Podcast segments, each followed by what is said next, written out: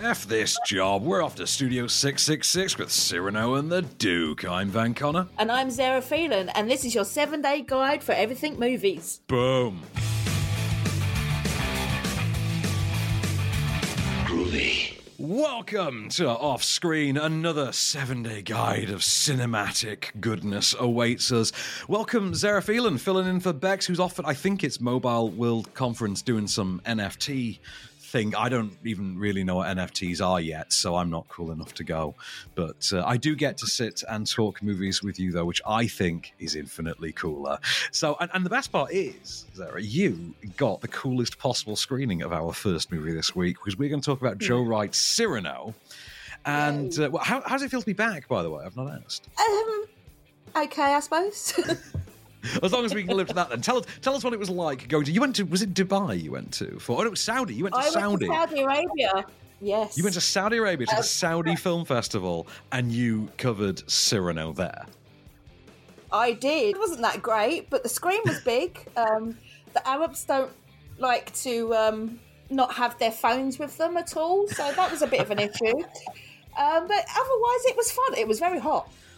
I, I, I would imagine. I would imagine. So, so Cyrano, a new adaptation of uh, of you know the the, the iconic uh, work of Cyrano de Bergerac. Uh, this is actually though an adaptation of is it the 2018 stage musical uh, adaptation of that by Erica Schmidt, who's who's uh, written here as well, um, directed for the screen by Joe Wright, and it stars Peter Dinklage, Kelvin Harrison Jr., who I think Kel- is Kelvin Harrison Jr. a Hamilton alum by any chance. I think he is actually. I- Yeah. I feel like he is. And then Haley Bennett. Mem- Remember Haley Bennett? She was going to be the next big thing for five minutes about five years ago when she was in The Magnificent Seven and The Girl on the Train. But she's back here and she she's the next big thing because everybody wants wants to be with Haley Bennett. We all know the story of Cyrano de Bergerac. You have, uh, you know, the guy who can't get the girl, but he has the silver tongue. And he offers to provide the words for the hunky, brainless one to woo her in his stead, only for this to cause romantic complications between the two as they both pursue this one woman they, they, uh, uh, with whom they are both in love. First he has too much heart, and then not enough. You're jealous. Me? It's fascinating. You're both brilliant, but exact opposites in style. Christian is overt, passionate, fiery. Whereas I? You are coded, witty, rueful. Coded? His words aren't better than yours, just differently put. But both are endlessly quotable. You know his letters by heart. I mean, I think we knew going into this one that Dinklage was going to knock this out the park. Like this is this is a home run. This is a very very easy home run to see coming for Peter Dinklage. Like, how is he not going to be great as Cyrano? Like Cyrano de Bergerac, who most people our age is represented by Steve Martin in Roxanne. Yeah. But like you could absolutely, and, and, and to a lesser extent, Rowan Atkinson in that episode of Blackadder the Third, to an extent as well, where they do this exact plot. But we all kind of know the story because it's been done in different tropes.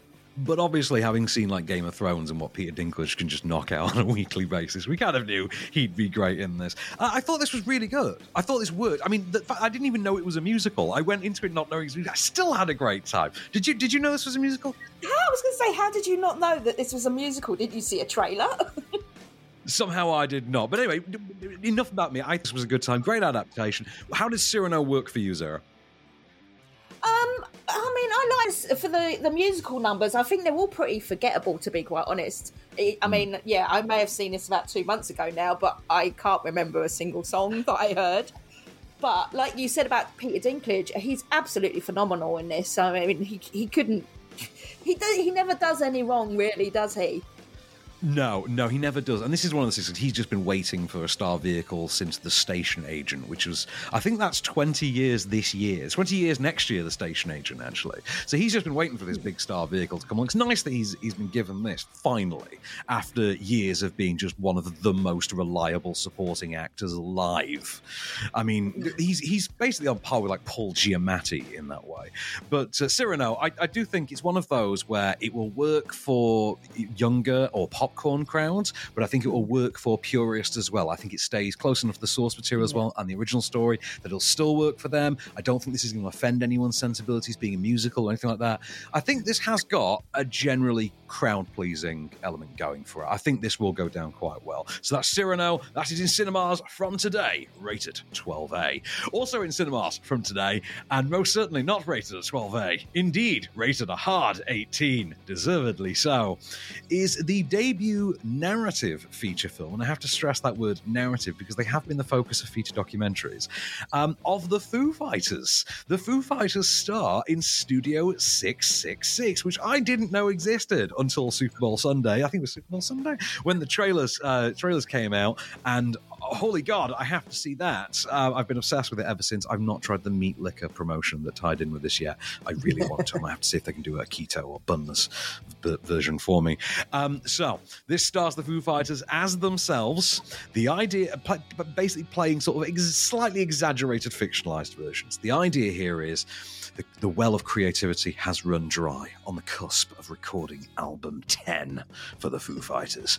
And so, at the behest of their sleazy, corrupt manager, played by uh, Jeff Garlin, um, they are seconded away into a, a derelict mansion from the annals of rock and roll history, in which there was a massacre decades earlier in the early 1990s by a band called Dream Widow, where the lead singer just snapped and murdered everyone.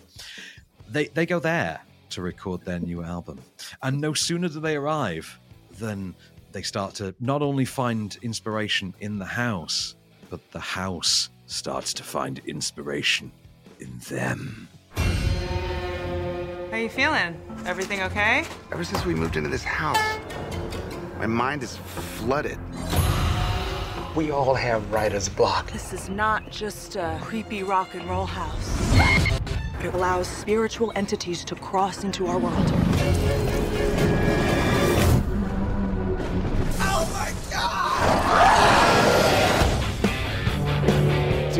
One flew over the cuckoo's nest crazy. What's this place, man? Let's finish the track. Can we just wait, dude? Just play the drums. I'll be honest with you. This this like the trailer on its own is funnier than the movie because the trailer works for about the same length as a Saturday Night Live sketch or a Funny or Die skit or you like a college humor video that you'd see online. Yeah. And if it was one of those, it would be great. I mean, if this were 15 minutes, it would be great, but it really wears out its welcome very quickly. And a big part of it is, and there was no way that we could have known this, the Foo Fighters can't act. No, really? Please, Well- is that big a surprise? The thing is, though, could be forgiven for being mistaken on that because they've spent three decades now on the peripheries of the film industry. Because they're so closely associated with like the Farrelly brothers and Jim Carrey and people like that, it, it, it makes sense that you associate the, their presence with movies like Me, Myself, and Irene, and and just to the entertainment industry in general, as being that they have any kind of acting ability. Sadly, there is not an acting bone to be found in the bunch. Um, this could have been Wayne's World meets Shaun of the Dead. This could have been Airheads meets This Is the End. There was a lot going for this on concept alone, and it just doesn't work.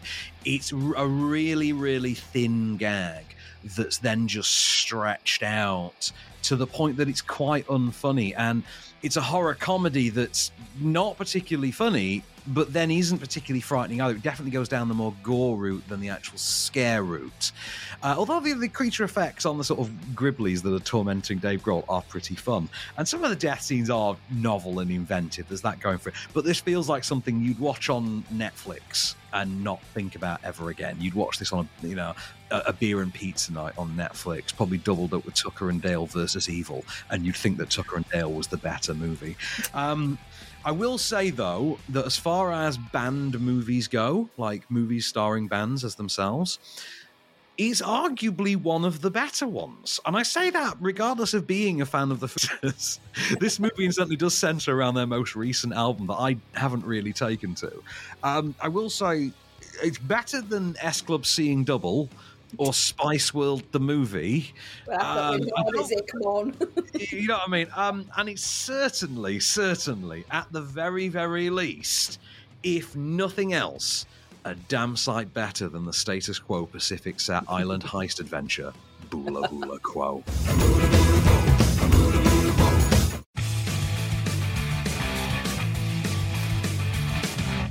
Welcome back to Off Screen and keeping it with new releases for this week. Let's talk about a documentary. Let's talk about F This Job. It's not called F This Job, obviously, Zara. It's it's called the full word, but there's an asterisk, uh, an uh, what do you call it, an at symbol where the Yeah. U would be.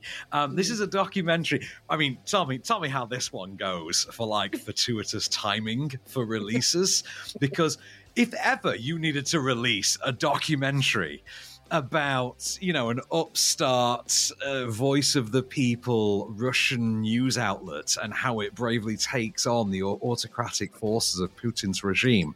Surely this week would be a hell of a week to release that one. They, in. they've done that pretty, timed that very well.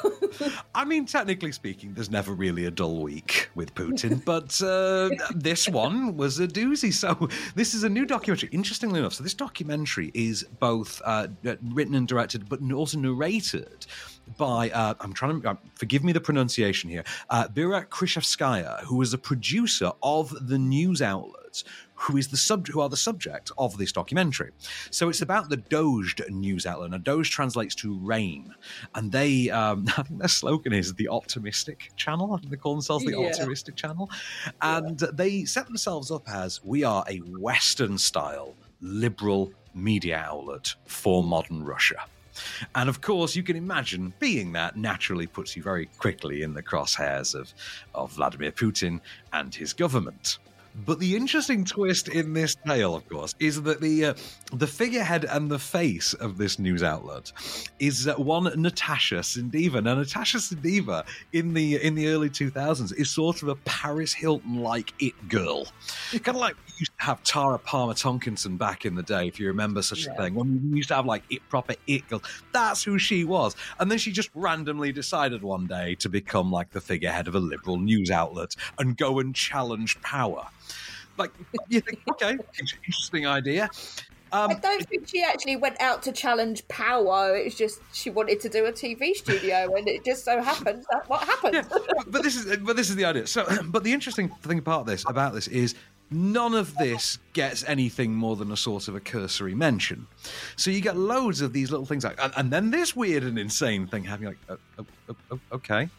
Should we not dwell on that for a second? I mean, there, there are literal. I mean, like there are people turn around like, oh, I'm, by the way, I'm getting divorced. Oh, by the way, I have cancer. Things like that happen throughout this. And what you find constantly is with uh, uh, uh, Krichevskaya uh, uh, narrating it as well. There is no attempt whatsoever to maintain any objective distance from it, and that proximity to it and that obvious reverence for that material when she starts imbuing her own personal takes on things you, you do start to think, oh, yeah, I feel like someone else, literally anybody else, should have made it. I mean, don't get me wrong, it's got style and it's got swagger and everything. It's like Yeah. neon drenched and it's got the pop music. and It, yeah, stylistically, it's cool and everything. But the substance it is is it will leave you lacking, will leave you wanting. In particular, uh, Sindeva herself being the interesting character that she is, she's really underserved by this. Yeah. I do think it's very quite blinkered as well. Like you said, it is just like quite narrow, not narrow sighted. Hmm. It just it's to of oh we're brilliant, we're brilliant, and you know mm, Yeah, there's a lot of self celebration, isn't there? Yes. There's a lot of spurious self celebration going. You're like, yeah, but rather than celebrating how amazing you were, could you just tell us some of what you were doing yeah or, or what was going on rather than Yeah.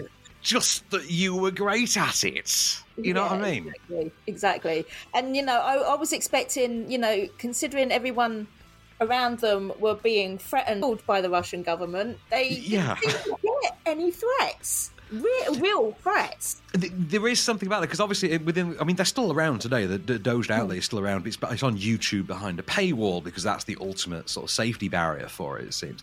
So this is one of those rise and fall, but kind of without the fall. They're kind of still going. They've not been taken down yet. So it's kind of an interesting story in that sense that we don't really get to see many of these. But the most interesting elements to the story, which are in particular this very fascinating figure that it has at its core are just completely underserved by a documentary that I think is too into itself very clearly.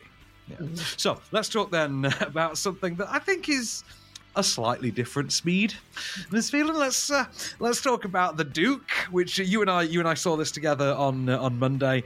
Uh, Jim Broadbent. Um, Helen Mirren. This is. I did not know this story. I did not know this true story at all. Do you want to? Do you want to take the lead on this? By all means, take it away. Tell us about the Duke.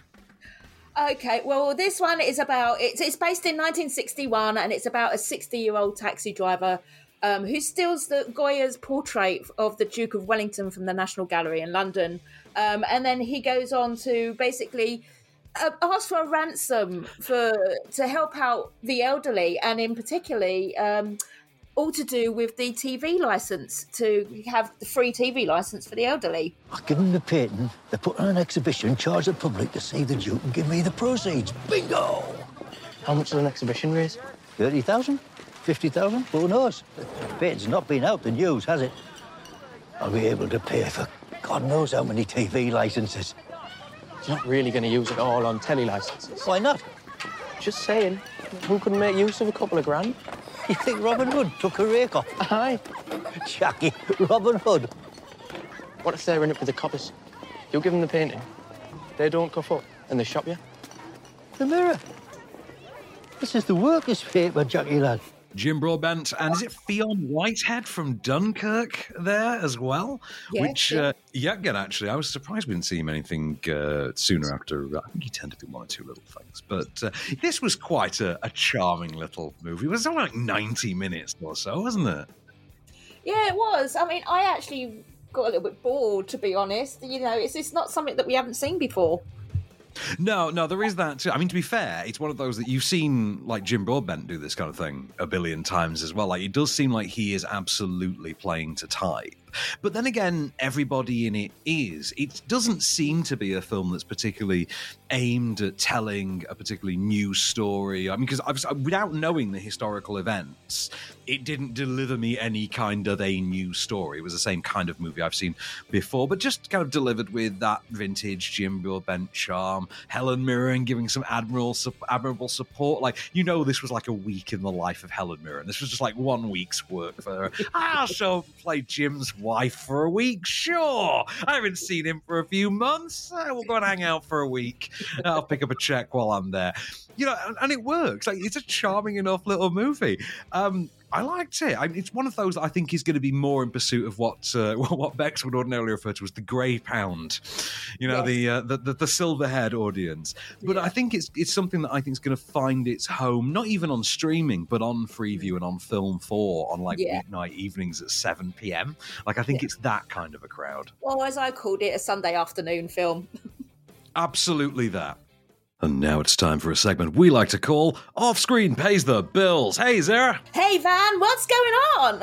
Hey, nothing going on but the rent. You know how it is. Which is actually very handy that we have sponsors this week to to, to help with that uh, that rather insurmountable task. And I want to talk to you about Storyblocks. Now, you and I haven't talked about Storyblocks before. You're going to love this company, Zara.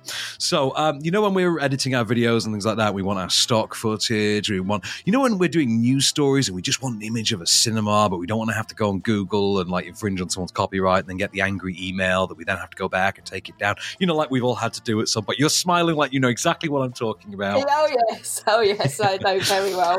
Well, guess what? Storyblocks absolutely got you covered. So, welcome to the one stop shop for it all. So, one subscription, and you get access to all sorts of materials like, you know, your motion template, your motion graphics templates for Premiere Pro, your, your different uh, types of titles and things like that. Even those are in here. You can get royalty free music, royalty free video loops, backgrounds, photos, everything. Affordable subscriptions, there's different tiers, uh, there's unlimited downloads. This is all royalty free, demand driven content, which of course nicely ties in with the fact that there's a lot of uh, diverse and inclusive driven content as well. So, no more, uh, you know, standard 30 year old white man stock footage. Oh no, there is actual diversity to be found here as well. And you can set up your free account today at storyblocks.com slash off screen. I can't recommend it highly enough. Zara, you would you'd get an immense amount of use out of story blocks. I'm going straight there. Naturally enough. So let me tell you about Noumena. Are you tired of guessing how to grow your freelance career? Wondering how to land the next big client? Wanting to bring on help or find a new space but not able to get the resources you need? Noumena is the first professional app built exclusively for freelancers and entrepreneurs to help with specific needs like filing taxes, financing projects, and building professional relationships. It's a place where you can network, get expert advice, develop new skills, and consider flexible finance options so you can finally take your business to the next level. With Noumena, you can expect the support you need to operate and expand your business. Your financial freedom is waiting. Join the newest freelancer community at Noumena.pro. That's N O U M E N A dot pro. But if you're looking for something to perhaps chill out and pass the leisure time with instead, Zara, how about a podcast? Let's talk about Gen X This Is Why, which is a podcast series hosted by Gen X sisters Jenny and Amy that looks at media from the Gen X childhood experience. With huge movies from the 70s and 80s like uh, Pretty in Pink and Top Gun, even episodes of Little House on the Prairie. All in the name the origin of some of Gen X's weirdest fears, phobias, and and sort of social norms. There's no, I've checked for you, Zara. There's no 90210 as yet. I know. First thought. Your first thought was, have they have they done Beverly Hills 90210? I have checked. No. Uh, so- no, no party of five for me, but I don't know. Is party of five Gen Z? Uh, I'm not uh, Gen Z, Gen X. Sorry, I'm so used to saying Gen Z these days. I never get to say Gen X anymore because I can. I think do you do you go with you go with Gen X, don't you? I'm Gen X, yeah. You Gen X. I consider myself a millennial. Like I'm just sort of. I, I'm not quite of the Ethan Hawke, uh, Winona kind of age, but uh, you know. Anyway, I myself personally, I rather took to the Dirty Dancing episode of Gen X. This is why. But there are loads to choose from. Uh, just seek out Gen X. This is why on most podcast apps, or by visiting genxthisiswhy.com.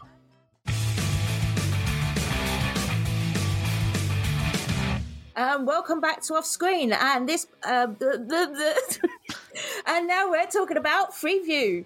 Yes, and one of my very, very favourite ones, uh, starting our Freeview run for this week, is uh, tonight's Horror Channel, 9 p.m. I'm freely going to hold my hands up and admit that there were slim pickings. Okay, there were not great options. Um, uh, you know, best best of a limited pool, but it's still a banger. And the only reason I'm putting this caveat on it is because I talk about this movie a lot. It's 1982's The Thing, uh, di- written and directed by John Carpenter, and incidentally, John Carpenter uncredited cameo in Studio 666 weird thing. Like, just turns up as like one of the mixing guys for the Foo Fighters in Studio Six Six Six. Can't explain that. Just does, and like even stops and asks, like, "You sure you want to stay here?" Like on the way out. Great moment. Love, love seeing John Carpenter. Always and forever. Love you, Johnny. Anyway, let's talk about the thing. Um, it's what a cast. I mean, Kurt Russell, Wilford Brimley, Keith David. I think in this, all in the snow warm is the was it man is the warmest place to hide i believe is the the tagline who is the alien parasite this led to so so many imitators none have ever come close although i'll probably make a case for the x-files episode ice which uh, you know they did it with David Duchovny and, and Gillian Anderson in the snow with like an alien worm. That is great, and also has Xander Berkeley in it, which also always gets extra point from me. But 9 p.m. tonight on the Horror Channel, The Thing, John Carpenter's seminal classic. And if you're a pub trivia nerd and someone ever asks you what the, one of the best remakes of all time is, just say The Thing. The Thing, The Thing, or Scarface are like the best remakes ever. Father of the Bride, Steve Martin, like best remakes ever. Just that's your pub trivia answer. Anyway, on to uh, Saturday night. One I know we've both seen, Zara, and we both love. And uh, I believe this was up for an Oscar. He didn't win. Yeah. Okay, idiots have told idiots have uh, talked smack about this movie over the years. I have put paid to them all, only for Netflix to drop half a billion for two sequels and prove me gosh darn right. 9 p.m. Saturday night, Channel Four. It's Knives Out. Come on, it's the ultimate whodunit, isn't it? Oh yeah, I, I remember I saw this uh, advertised the other day, and I, I said to my dad, "Go and watch this. It's brilliant, even if nothing but for Chris Evans in a cardigan." it's, it's that maritime. Is it like a naval sweater? He wears the knitted naval like lighthouse sweater, doesn't he? Even makes Yeah. that look sexy. Darn it! But Knives Out um, stars D- Daniel Craig as super sleuth Benoit Blanc, the man who solves it all with a southern drawl, who uh, investigates the uh, the mysterious death of uh, murder mystery novelist uh, Hal- Harlan Thrombey, played by Christopher Plummer. Yeah. And you've got the all star cast of potential suspects, all of whom are his family members and staff.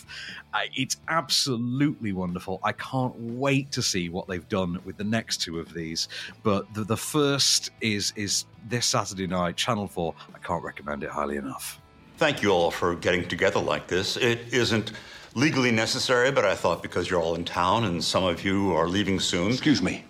Uh, uh, I'm sorry. Ladies and gentlemen, I would like to gently request that you all stay in town until the investigation is completed. Yeah, well, he's gently requesting, but I'm gonna have to make that an order. No one move until we figure this all out. What? Can we ask why? Has something changed? No. No, it hasn't changed, or no, we can't ask. Mr. Stevens, uh, you may continue. Oh, Toni Collette there, like Keith Stanfield. You can't hear Don Johnson or Michael Shannon in the room, but oh god, I love this movie. I, it's one of those I can watch over and over again, and it is on one of the streaming. I think it's on Amazon Prime. I think it uh, might be, this yeah. first one. Um, so on to, and this is one. I mean, most most Freeview picks are almost always on uh, on streaming somewhere. I think our next one, which is Sunday night at ten past eleven on BBC One. I think this one is also to be found on Netflix. Uh, this is the Seth Rogen, Charlize Theron rom com Long Shot uh, from a couple of years ago. She's the high flying dignitary and, and political states lady. He's the schlubby speechwriter. Can they make a go of it? Can they be a couple? More importantly, how many times can they cram that Roxette song in there? Well. I thought this was perfectly charming. I quite like Long Shot. I mean, of course, you know, for me personally, any movie that forever minds the concept of how hot a woman can a guy like Seth Rogen believably get together with. Obviously, I have a vested interest in that concept. Otherwise, I wouldn't be getting married. Anyway, um, let's talk about uh, Armageddon then on Monday night, 28th February, ITV4 at 10 p.m. Again, this is one we've talked about before, but uh, you, you there, weren't, there weren't many great options. And Armageddon is academically, it's pretty well rounded. You know, I mean, how many movies with this big a character base actually define all those characters in as quick and efficient a manner as they do in this script? Also, did you know that J.J. Abrams partly wrote this? It does. I didn't, but it doesn't surprise me. Oh, it does. He was part of that, you know, that that uh, you know early Disney era, back when Disney used to Mm. make studio movies like this before they entirely went franchise based. But yes, Armageddon, in which Bruce Willis goes to space to avoid paying tax, um, is on uh, ITV4 Monday night at 10. That's the plot of Armageddon. We forget that. Don't we? We forget Armageddon is about Bruce Willis not wanting to pay taxes. okay. Oh. That is Bruce Willis would rather die than pay taxes. Okay, that is the moral of Armageddon. Okay. On to Tuesday then, BBC Two, eleven fifteen. Here's a movie that seemingly never comes up. Um, directed by George Clooney, starring Matt Damon and Oscar Isaac. It's Suburbicon from 2017. You remember this one? This was quite a John Vaguely, Watersy, yeah. Coen Brothersy kind of a, a kind of a thing. No, I wasn't a fan, if I remember I- rightly.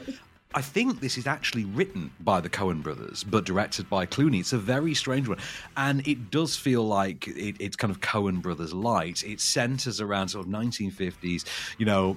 Pi- You know Norman Rockefeller, uh, you know, kind of Amer- American suburb, the American dream.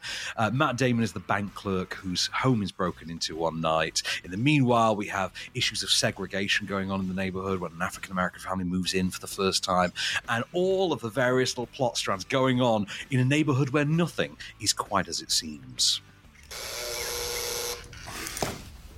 Linda, uh, no calls.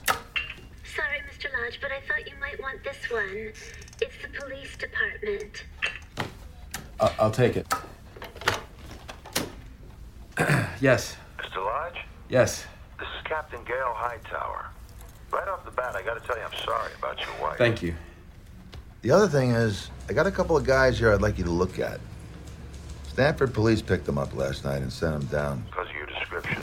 They've been caught? Uh, don't get too anxious there, Mr. Lodge. Nobody's been caught unless you say they have. These are just two clowns picked up trying to kill each other.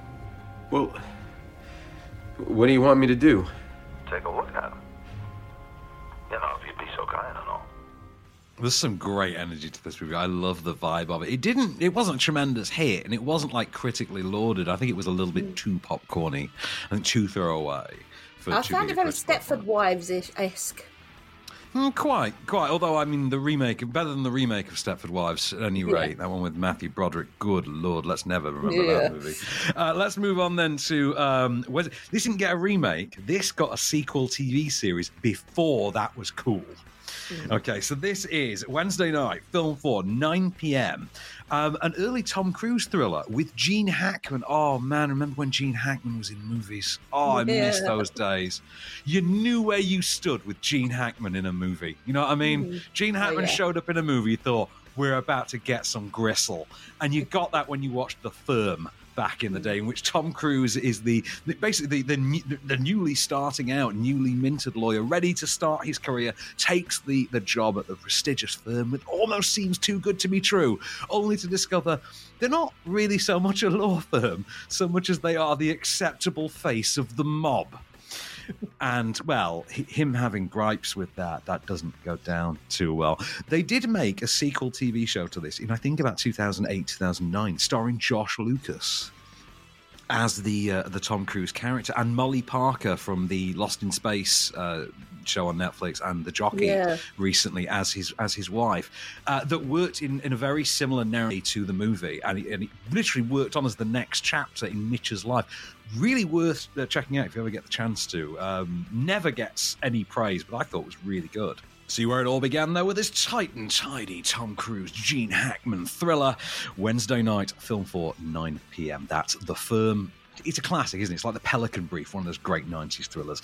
Um, a that's, uh, I think this is this is one of those that's kind of like the Full Monty. It's a classic British feel-good movie, but this one comes with a little bit of Regency, doesn't it? It's 2009's The King's Speech for Thursday night, 9 p.m. on BBC Four.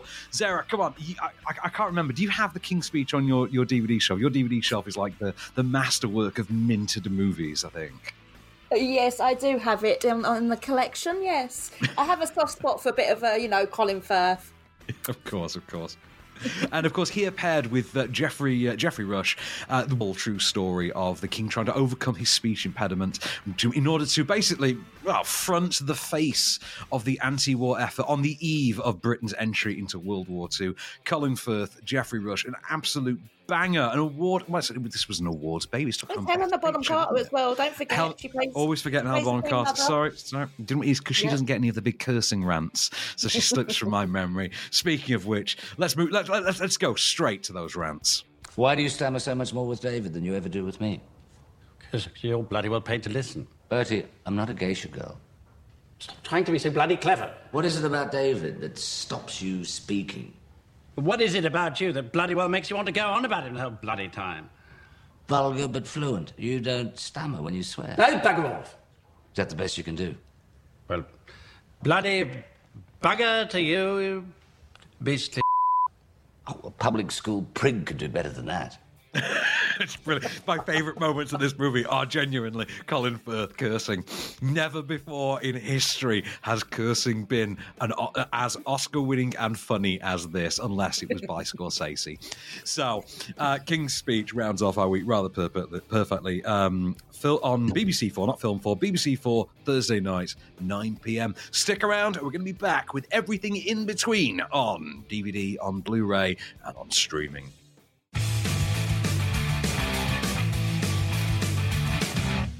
Welcome back for one last ride off screen. And I know I promised you DVDs and Blu rays, but it's only when I checked the script back that I realised there's actually NAFL out this next week on DVD and Blu ray. So sorry, we're going to have to leave you wanting on, on that one. But uh, yeah, the DVD and Blu ray release is a bit slim lately. However, streaming is our bay. Let's talk about Snatched, which is coming to Disney Plus Disney Plus, Disney Plus today. um, remember, remember this one? This was the the team up of Goldie Hawn and Amy Schumer. They were the mismatched mum and daughter who go on, wind up accidentally going on holiday together, or forced to go on holiday together, and then find themselves in the middle of a South American kidnap plot. And the whole crux of this is that you know Goldie Hawn is kind of you know crotchety and a bit curmudgeonly and a bit difficult, and Amy Schumer's just hideously embarrassed by her, and at the same time just really wants to get laid.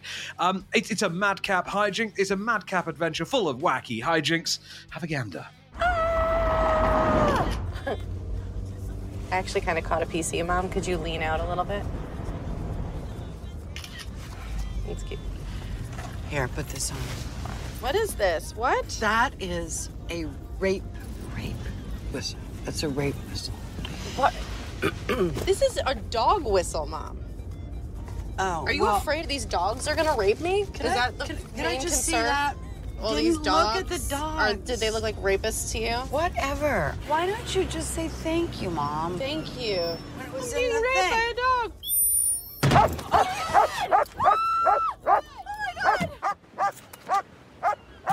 Oh it works. Hilarious. And you can hear the rest for yourself on Disney Plus from today. So, uh, coming to Netflix on Tuesday, March the 1st, because, you know, the first of the month on, on streaming platforms, especially on Netflix, is always just like a gold rush. And amongst the huge list coming this month, we've managed to find three absolute gems. The first stars Ethan Hawke and has become the go to shorthand for cannibalism or at least justifiable cannibalism at any rate. I am talking, of course, about Alive. I think this was 1992. I want to say, was it 92? Alive. Oh, I have no idea. I've never seen it. Oh, it's the story of the soccer team whose plane crashes in the snowy mountains. They're stuck waiting for rescue, and they resort to eating each other. It, it's more famous than anything for the fact that it kind of dispels the obvious salaciousness of cannibalism as an idea Yeah. and really not, doubles down the idea of they did this to stay alive. This is a harrowing drama. This is not in any way sensationalized. This is, you know, the survival, the ordeal. And, you know, again, young Ethan Hawke in there. Uh, same day, one of my very favorites, I want to say rom drams. I think that's the way you'd, way you'd go with this one. I think one of the most romantic movies ever made. It did sod all at the British box office. Is that the one where he falls in love with the computer? it, I mean, if you're going to reductively phrase it that way, yeah, it is. It is, of course, Spike Jonze's Her. It opened opposite the Lego Movie, so it made nothing. It did not even open in the box office top ten that week. It opened for Valentine's Day.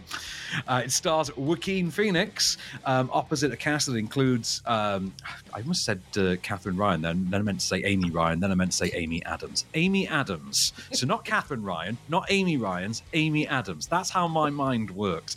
Amy Adams, Chris Pratt, uh, uh, Rooney Mara, I think, is in there as well, and of course Scarlett Johansson, who fills in for Samantha Morton, I think, at post production stage as the voice of Samantha, an AI daily life assistant with whom Joaquin Phoenix begins a relationship.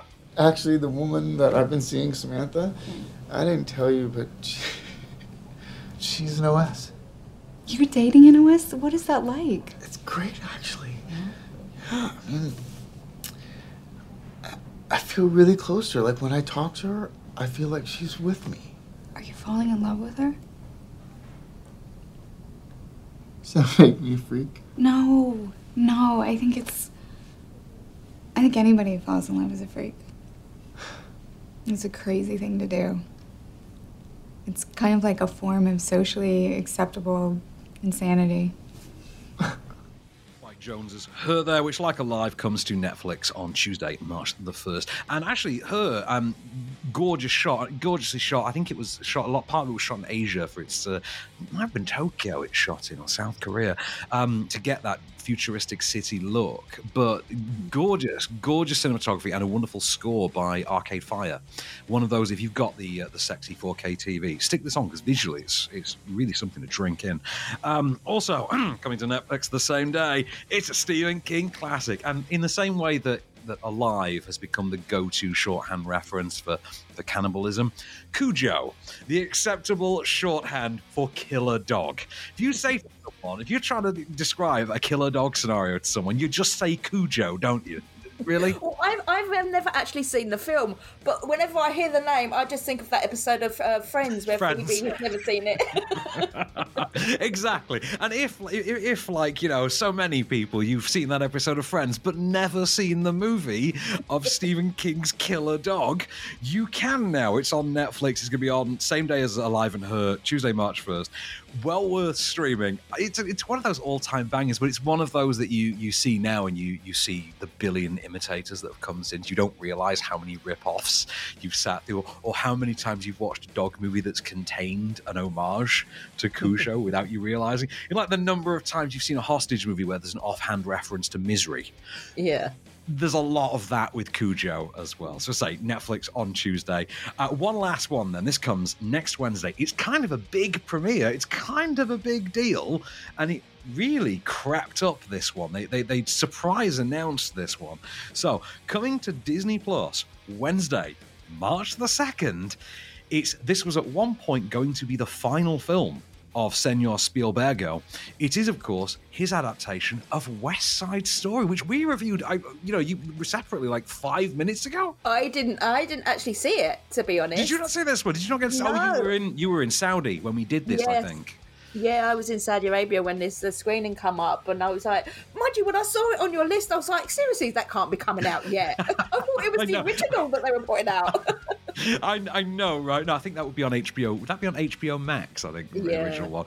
But I, knowing what a fan you are of a good old fashioned studio movie, a good old fashioned studio song and dance movie, like from the from the glorious heyday, I would be very interested, Zara, to hear what you make of Spielberg's adaptation. I think you'll enjoy it quite a bit.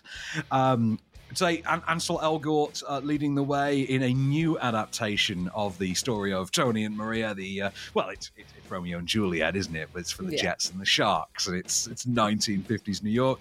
Do you know what? But we all know the score. Let's hear the song. Tonight, tonight, there's only you tonight. What do you want? What do you do? What do you say? Today, all day, I had the feeling a miracle would happen. I know now I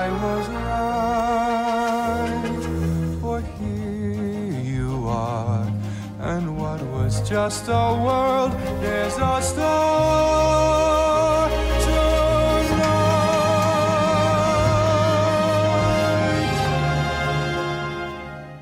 Sounds the biz, doesn't it? yeah, from that clip alone, I'm like, okay, maybe I'm sold. It does sound like quite the original. But this is the thing because it, it, it's one of those. I don't think this is going to anger any fans of the original or anything like that. There are a couple of little tweak updates, like he's contemporized a couple of little things, but nothing that's, that's too overtly distracting or anything like that. And really, it does just play like, well, let's be faithful to the original, but let's make it in an actual city as opposed to a soundstage. And you do feel like that's the difference. Um, I say Disney Plus from Wednesday, March the second, worth checking out. And uh, that leads us to the end. That's uh, well, it doesn't lead us to the end. It takes us to the end. And next week, and oh, next week, next week, we've got some biggies next week. We've got well, we've got our biggie next week. We've got one that I, I had the pleasure of watching last night. I'm very much looking forward to seeing. Um, so, okay, so let's let's talk. We've got a new mountain climbing documentary next week. We've got the sanctity of space. We've got Ali and Ava next week, which I do hope finally shuts up my friend Rob Yeomans, who at the very least has friends who have worked on this and will not stop harassing me about seeing it. So I'm looking forward to that ending. Um, we've also got Fresh. Which stars Sebastian Stan in a movie which I'm reasonably sure comes close to your penthouse fantasy, in which a woman is taken hostage by Sebastian Stan. oh, hey, I'm sold. I'm in. I'm sure. I'm sure. I'm sure you wouldn't enjoy the circumstances, though, Zara. Let's just say that. Oh. I'm looking forward to hearing what you make of it. And last but certainly, certainly by no means least, Matt Reeves's The Batman is upon us because I don't know about you, Zara, but I think the world has been crying out, nay, demanding a dark take on the Batman. It's finally here. So we're going to see if that's any good next week. Um, yeah, good times, good times to come. And because it's a day ending in Y, there's a new Batman. Of course, because all we need is another Batman film. Of course, but for now, I've been Van Connor. And I've been Zara Phelan, and we'll see you again next week.